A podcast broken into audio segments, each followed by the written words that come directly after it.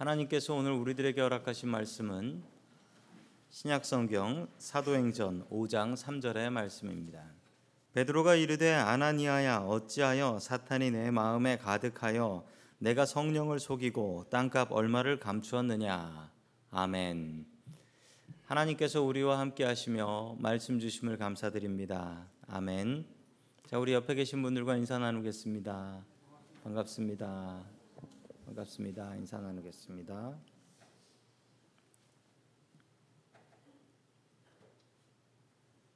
자, 오늘 하나님께 정직하라라는 제목을 가지고 하나님의 말씀을 증거하겠습니다. 성경에 나오는 악한 부부가 있습니다. 악한 부부의 이름은 아나니아와 삽비라라는 부부입니다. 아나니아와 삽비라라는 부부는 도대체 어떤 나쁜 일을 했었던 것일까요? 자, 첫 번째 하나님께서 우리들에게 주시는 말씀은 하나님 앞에 체면을 세우라라는 말씀입니다. 하나님 앞에 체면을 세우라. 바나바는 아주 큰 땅을 하나님께 바쳤습니다. 우리 지난 시간의 말씀인데요. 사도행전 4장 37절 말씀 같이 봅니다. 시작. 자기고 가지던 밭을 팔아서 그 돈을 가져다가 사도들의 발 앞에 놓았다. 아멘. 여기서 밭이라는 말을 원어인 헬라어를 살펴보게 되면 이 원어인 헬라어에서는 이렇게 설명을 하고 있습니다. 아그로스라고 해요. 아그로스. 이 아그로스라는 말은 그 헬라어를 살펴보면 이 말의 뜻은 작은 땅이 아니고 큰 땅을 얘기합니다. 큰 땅, 그리고 큰 농장을 이야기할 때 저 아그로스라는 말을 사용하게 됩니다. 자, 큰 땅을 팔았습니다. 그리고 그 헌금을 사도들의 발 앞에 놓았다라는 것은 아주 겸손하게 드렸다라는 것이죠. 우리가 예배 때 봉헌을 하나님 앞에 드리면서 이런 찬양을 하지요. 내게 있는 모든 것을 겸손하게 드리네. 하나님 앞에 우리가 드리는 제물들은 겸손하게 드려지는 것이어야 합니다. 귀한 것을 겸손하게 드릴 수 있어야 됩니다. 이 사건이 있은 뒤에 예루살렘 교회는 신선한 충격을 받게 됩니다. 다른 교인들도 이 헌금에 같이 참여하기 시작했습니다. 그런데 바나바는 이 헌금을 자기가 자원하는 기쁜 마음으로 아, 교회에 필요하니까 내가 드린다라는 마음으로 시작했는데 다른 사람들은 억지로 하나님 앞에 드리는 사람들도 있었다라는 것입니다. 우리 그런 모습이 아, 사도행전 5장 1절과 2절에 나오고 있습니다. 같이 봅니다. 시작. 그런데 아나니아라는 사람이 그의 아내 사피라와 함께 소유를 팔아서 그 값에 얼마를 따로 떼어 놓았는데 그의 아내도 이것을 알고 있었다. 그는 떼어 놓고 난 나머지를 가져다가 사도들의 발 앞에 놓았다. 아멘. 발 앞에 놓은 것은 같았습니다. 그런데 이 헌금이 조금 이상합니다. 값에 얼마를 떼었다라고 합니다. 그러면 땅을 팔았으면 그거 다 하나님 앞에 드려야 되는 건가요? 그렇지 않습니다. 성경은 다르게 이야기합니다. 우리 사도행전 5장 4절의 말씀 봅니다. 시작. 그 땅은 팔리기 전에도 그대의 것이 아니었어. 또 팔린 뒤에도 그대 마음대로 할 수 있는 것이 아니었어. 아멘. 자, 바울이 아나니아에게 했던 말입니다. 그 땅이라고 합니다. 이 그 땅에서 이 그 땅, 이 헬라어로 보면 원어를 보면 똑같은 한국말로는 땅이지만 헬라어로는 코리온이라고 합니다. 코리온. 이 코리온의 뜻은 작은 땅입니다. 바나바는 큰 땅을 팔아서 하나님 앞에 헌금을 드렸고 이 아나니아는 작은 땅을 팔아서 하나님 앞에 헌금을 드렸던 것입니다. 큰 땅이든 작은 땅이든 중요하지 않습니다. 그리고 이 모든 것은 아나니아가 마음대로 할 수 있었던 것이죠. 땅을 팔지 않아도 됩니다. 그런 헌금 하지 않아도 됩니다. 그리고 헌금하려고 마음 먹어서 땅을 팔았으면 그 중에 얼마를 드리면 됩니다.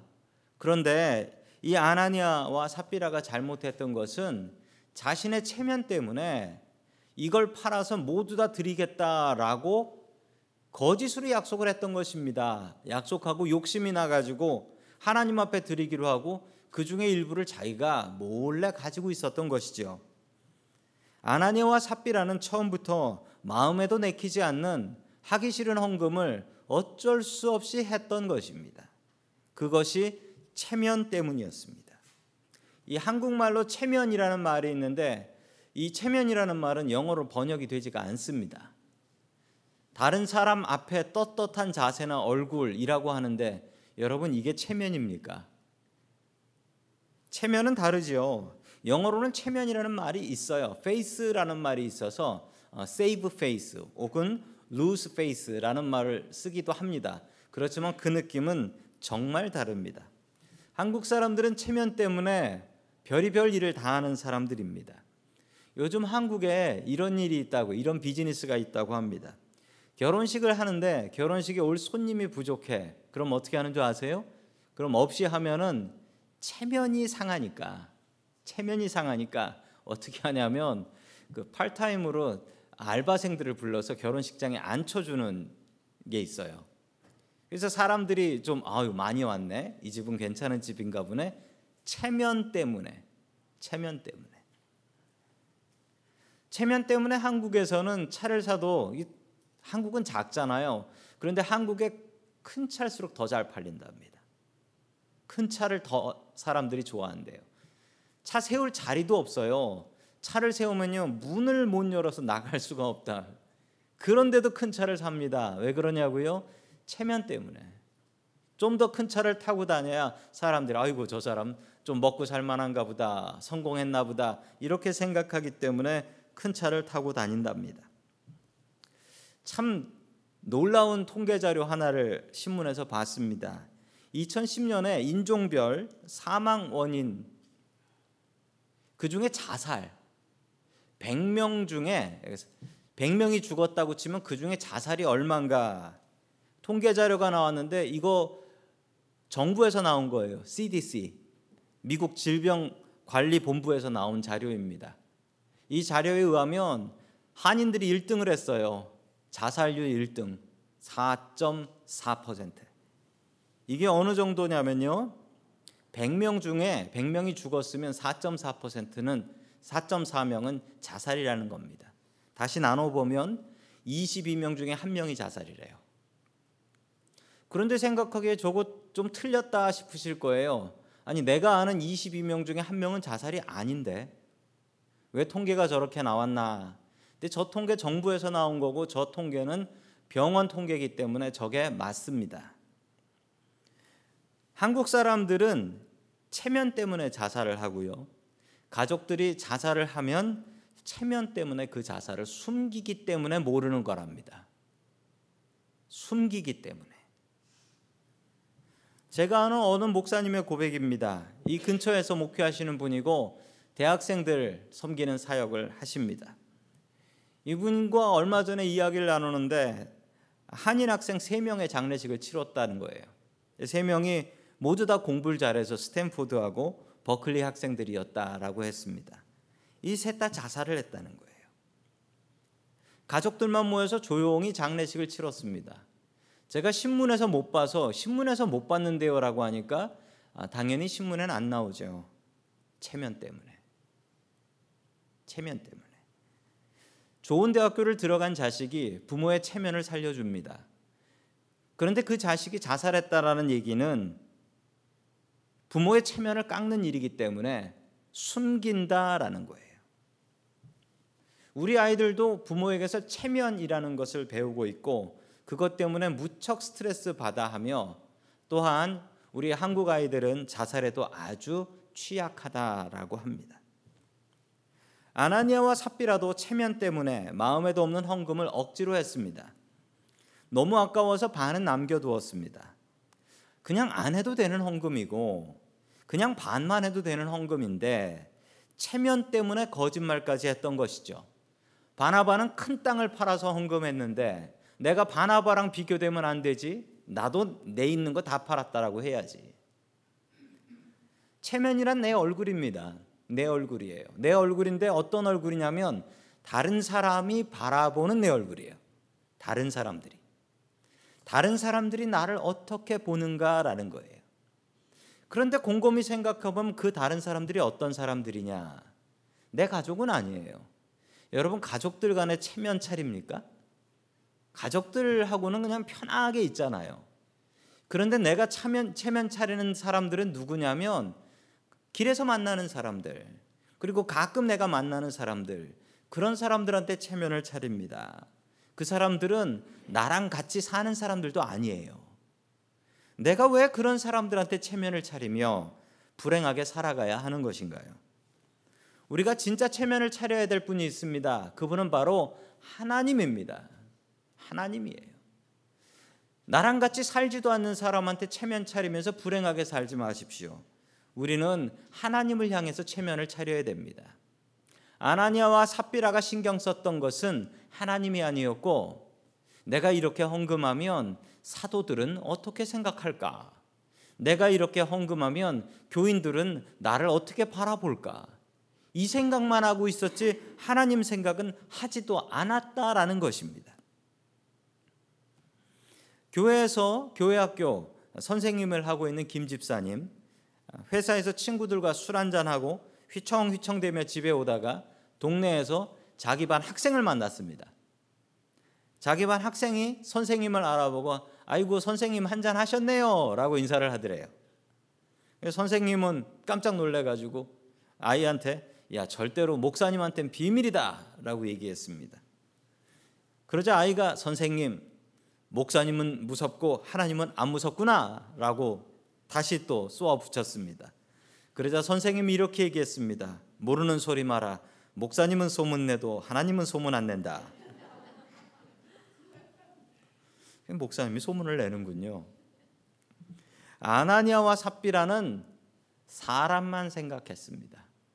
사람들은 소문을 내는데 하나님은 일절 소문 내는 법이 없단 말이죠.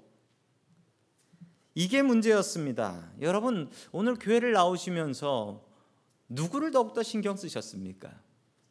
옷을 입으면서 이 옷을 입고 가면 사람들이 어찌 생각할까? 내가 얼굴에 화장을 하고 가면서 이렇게 화장을 하면 사람들이 좋게 봐줄까? 이런 생각 하셨습니까? 그런 생각 하셔야 됩니다. 집에서 자던 대로 대충 나오시면 안 돼요. 그런데 우리가 더욱더 신경 써야 될 것은 오늘 여러분들 교회 나오셔서 하나님께서 나를 어찌 생각하실까? 하나님께서 나를 어찌 바라보실까? 이 생각하셨습니까? 오늘 예배를 준비하며 기도하시면서 제일 먼저 드는 마음이 하나님, 내가 잘못했습니다. 하나님, 내가 회개합니다. 하나님, 내가 죽을 죄인입니다. 라고 주님 앞에 고백하셨습니까? 우리는 사람을 향한 체면은 정말 죽도록 생각합니다. 그런데 그만큼 우리가 하나님을 향해서 체면 세우고 삽니까? 하나님 두려워하면서 사십니까? 여러분 우리의 마음속에 늘 하나님의 자리가 있어야 됩니다. 하나님께서 함께 하시는 자리가 있어야 됩니다.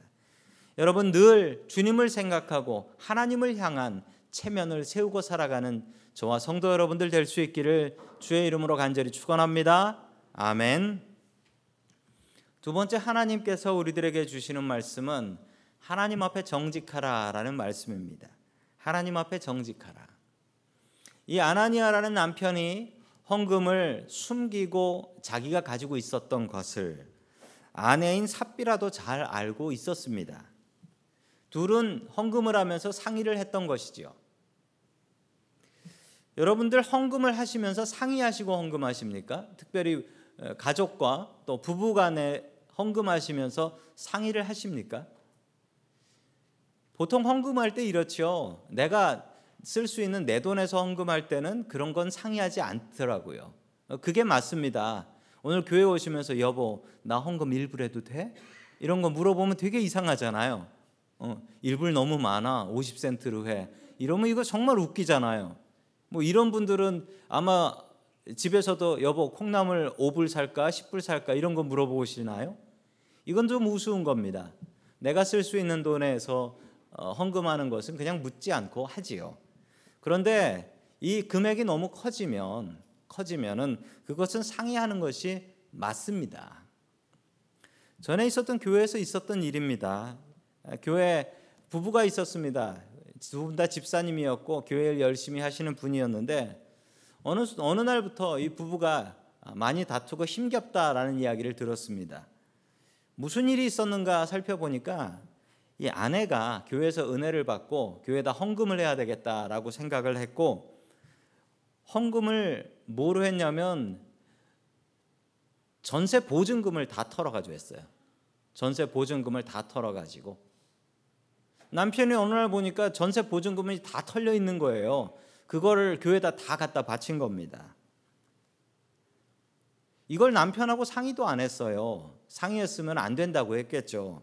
안 된다고 했을 테니까 그냥 헌금해 버린 거예요.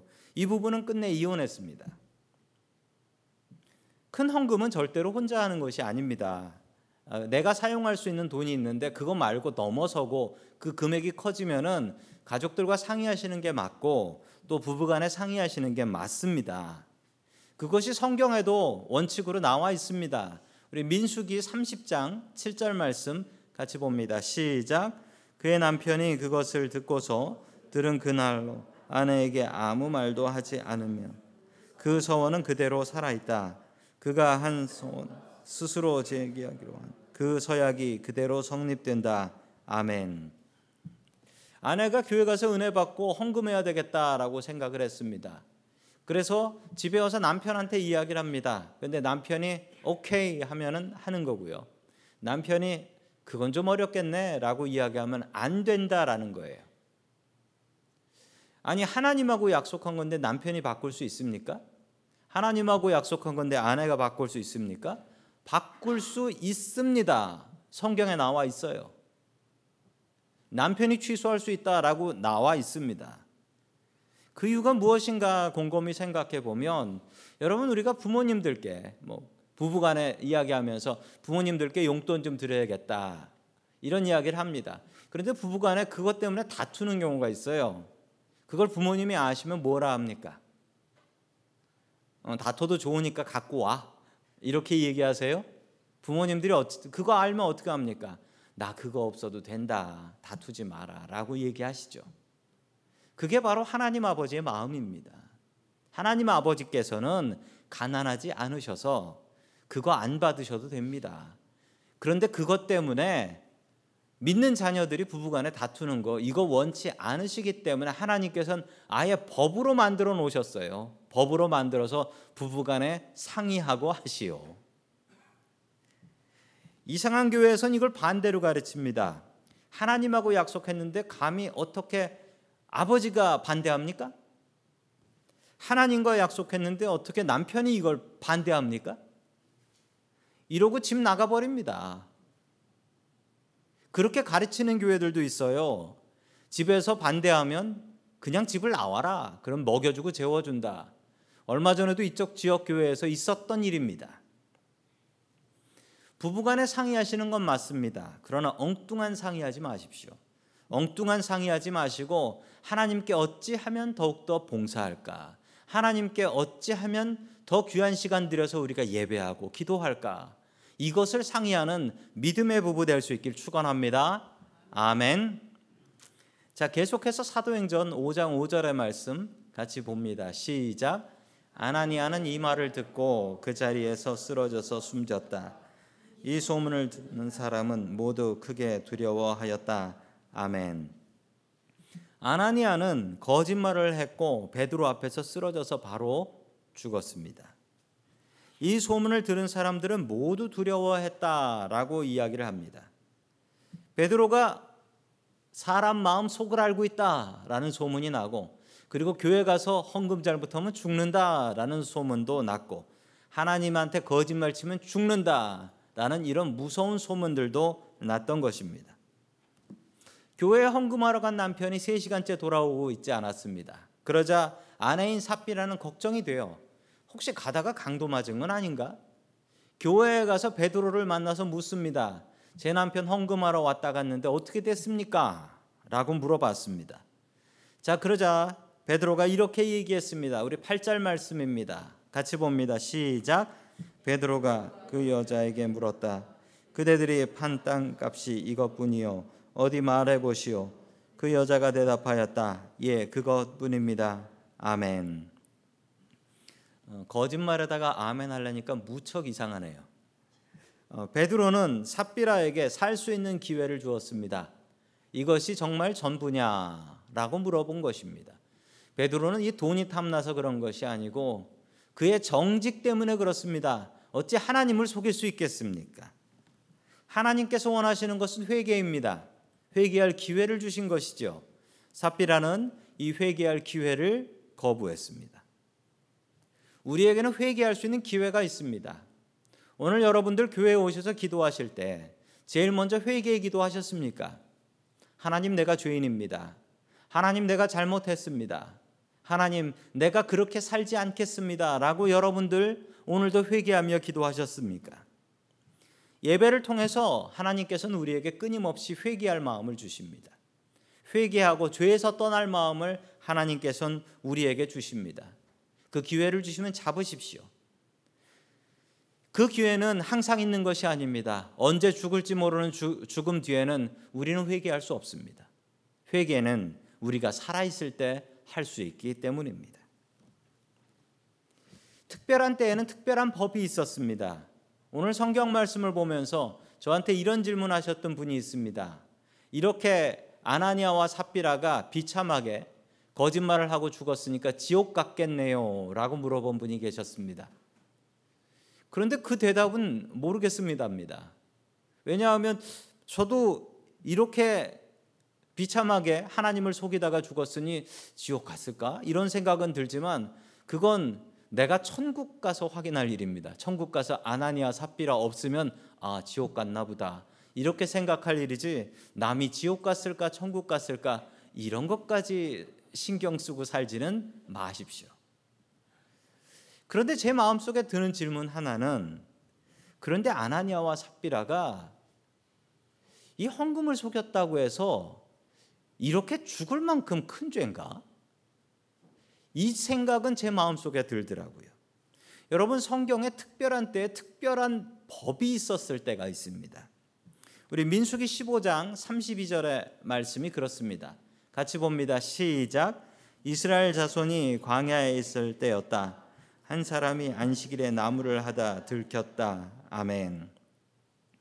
어떤 사람이 안식일에 나무를 주워서 밥을 하다가 걸렸습니다. 첫 번째 걸린 거예요.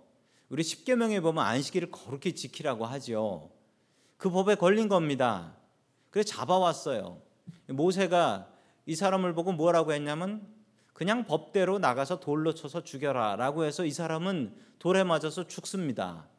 근데 진짜 억울한 사실은 이 이후로 안식일을 안 지켰다가 돌에 맞아 죽은 사람 얘기가 없어요. 이 사람만 이렇게 된 거예요. 정말 이 사람은 운 없이 첫 번째 케이스로 걸려가지고 이렇게 된 것일까요? 아나니아와 삽비라 이야기도 그렇습니다. 아나니아와 삽비라는 자기가 가지고 있었던 땅을 팔아서 반이나 헌금한 사람이에요. 성도 여러분들 중에 자기의 재산 팔아서 반 헌금하신 분 계십니까? 아마 안 계실 거예요. 아나니아와 삽비라는 칭찬받아야 될 사람인데 아니 그 중에 반을 숨겼다고 해서 이거 뭐 이렇게 죽어야 될 일인가요? 이 두 가지 사건에는 공통점이 있습니다. 새로운 공동체, 커뮤니티가 생겨날 때였다라는 사실입니다. 첫 번째 이야기는 이스라엘이라는 나라가 생길 때였습니다. 그리고 첫 번째로 하나님의 법이 생긴 것입니다. 십계명이라는 법. 그런데 이걸 어겼어요. 이때 제대로 벌을 주지 않으면 사람들은 어찌 생각할까요? 그 하나님의 법은 지켜도 그만 아니어도 그만 이렇게 생각하게 될 것입니다.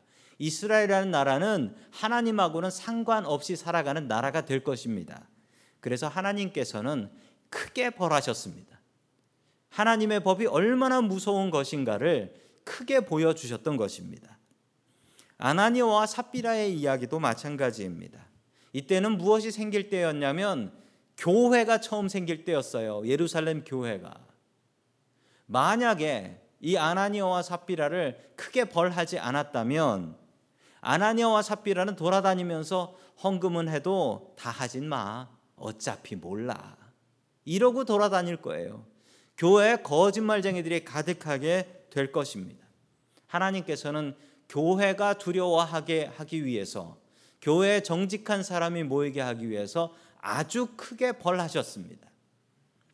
우리 사도행전 5장 11절의 말씀을 계속해서 봅니다. 시작. 온 교회와 이 사건을 듣는 모두 크게 두려워하였다. 아멘. 오늘 짧은 성경 본문 안에 모든 사람이 크게 두려워하였다라는 말이 두 번 나옵니다. 두 번 나와요. 하나님께서 원하셨던 것은 하나님을 믿는 사람들이 하나님 두려워하면서 살아야 된다라는 것을 알려주기 위해서 이렇게 크게 벌하셨던 것입니다. 한국의 초대 교회 이야기입니다. 1919년 3.1 운동이 전국적으로 일어났습니다. 교회들이 앞장서서 이 독립운동을 했습니다. 그래서 교회들은 엄청난 박해를 받게 되었죠. 일본군 경찰, 일본 경찰들이 이런 이야기를 했다고 합니다. 이번 폭동은 조선 기독교인들이 주도한 것이니 교회 다니는 사람들을 색출하여 잡아야 한다. 그러면서 부하들에게 이렇게 명령했습니다.